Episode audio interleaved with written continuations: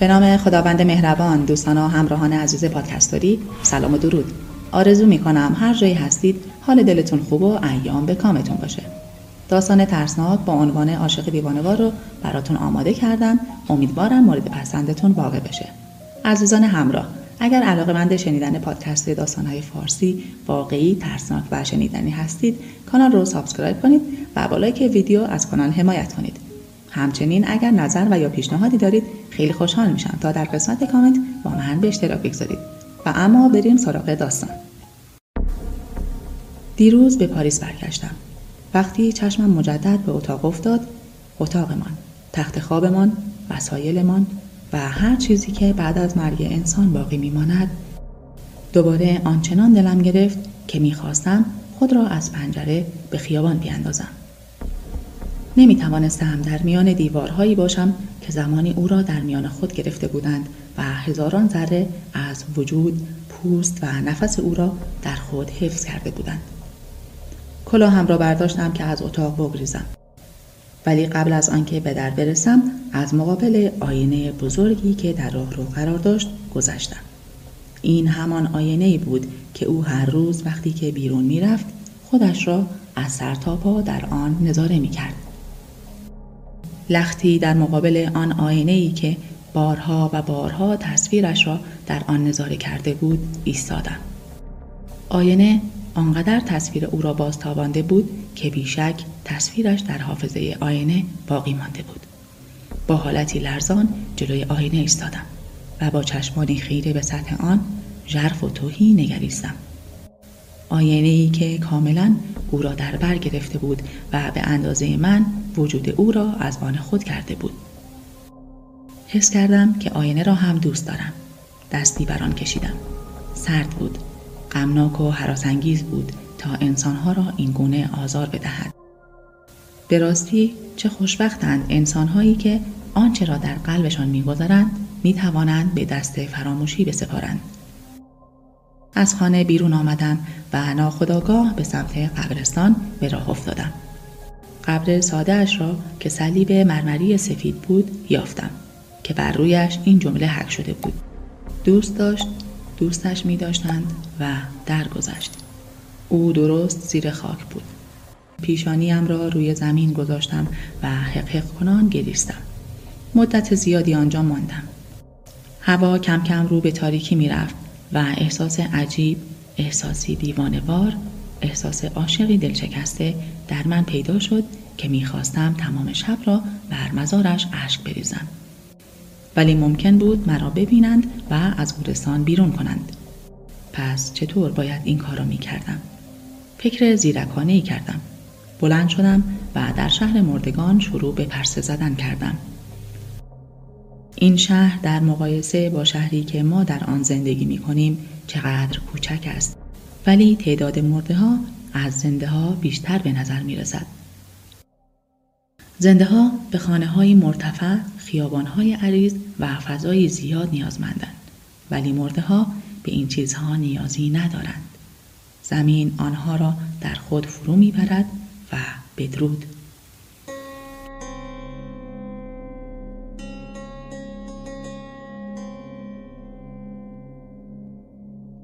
به آخر قبرستان رسیدم. آنجا آنقدر مطروح بود که صلیب ها هم پوسیده بودند. باغچه زیبا و غمانگیز داشت پر از گلهای سرخ خودرو و درختان سرو تنومند و تیره. کاملا تنها بودم. زیر درخت سبزی قوز کردم و خودم را بین شاخه های زخیم و دلگیرش مخفی کردم. وقتی هوا کاملا تاریک شد از زیر درخت بیرون آمدم. و به آهستگی شروع به قدم زدن کردم. مدت زیادی بی هدف می گشتم چون نمی توانستم دوباره قبرش را پیدا کنم. در حالی که دستهایم را دراز کرده بودم به جستجو ادامه دادم. دستها، پاها، زانوها، سینه و حتی سرم به قبرها برخورد می کرد. ولی باز هم به جستجوی خود ادامه دادم. مثل کوری که اطرافش را لمس می کند با دستهایم به دنبال سنگ ها، سلیب ها، نرده های آهنی و دسته هایی از گلهای پژمرده می گشتم. اسامی حک شده بر روی قبرها را با انگشتانم می ولی قبرش را نمی توانستم پیدا کنم. چه شب تاریکی بود.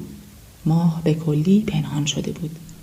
در میان خیابانهای کوچک که بین ردیفهای قبرها کشیده شده بود وحشت عجیبی بر من حاکم شده بود.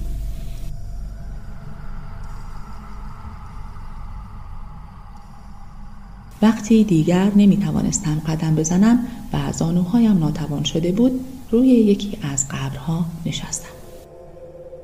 می توانستم صدای تپش قلبم را بشنوم. علاوه بر این چیز دیگری را هم می شنیدم. آن صدای چه بود؟ صدایی مبهم. در این شب ظلمانی که کسی قادر به رفت آمد نبود آیا این صدا توهم بود یا از زیر این زمین مرموز بیرون می آمد؟ اطرافم را نگاه کردم. از وحشت سوز شده بودم و از ترس بدنم سرد شده بود. نزدیک بود جیغ بکشم و مرگ را پیش روی خود می دیدم. ناگهان به نظرم رسید که تخت سنگ مرمری که روی آن نشستم تکان می خورد. مثل اینکه کسی سنگ را حرکت می دهد. با خیزی تند روی سنگ قبر کناری پریدم و به وضوح دیدم که سنگ قبر بلند شد. بعد مرده ای ظاهر شد و سنگ قبر را با پشت خمیدهش به عقب راند. با آنکه شب خیلی تاریک بود این صحنه را به وضوح دیدم روی صلیب آن قبر این جملات را می توانستم بخوانم. در این مکان ژاک الیوان آرمیده است. او که در پنجاه و یک سالگی دارفانی را ودا گفت خانوادهاش را دوست داشت. مهربان و درستکار بود و به لطف حق به رحمت ایزدی پیوست. آن مرده هم آنچه را روی سنگ قبرش حک شده بود خواند. بعد سنگ کوچک و نکتیزی از کنار قبر برداشت. و به آرامی شروع به پاک کردن جملات روی سنگ قبرش کرد. سپس با چشمان میان توهیش به جایی که قبلا حروف حک شده بود نگاه کرد. بعد با سر استخوان انگشت سبابهش این حروف نورانی را نوشت. در این مکان ژاک الیوان آرمیده است. او که در پنجاه و یک سالگی دارفانی را ودا گفت با روانی موجب مرگ زودرس پدرش شد زیرا چشم طمع به ثروت پدرش دوخته بود. زنش را اذیت می‌کرد فرزندانش را زجر می‌داد همسایگانش را میفریفت هر کسی را که می‌توانست چپاول می‌کرد و سرانجام با خاری و ذلت این جهان را ترک کرد. نوشتهاش که تمام شد بی حرکت ایستاد و به آن نگاه کرد. همین که سرم را چرخاندم دیدم تمام قبرها شکافته شدند. همه مرده ها بیرون آمدند و همگی خطوط حق شده روی سنگ قبرهایشان را پاک کرده و جملات دیگری روی آنها می نویسند. از نوشته های روی قبرها فهمیدم که همگی آنها در زمان حیات خود انسانهای مغرز، خائن، ریاکار، دروغگو و پست بودند.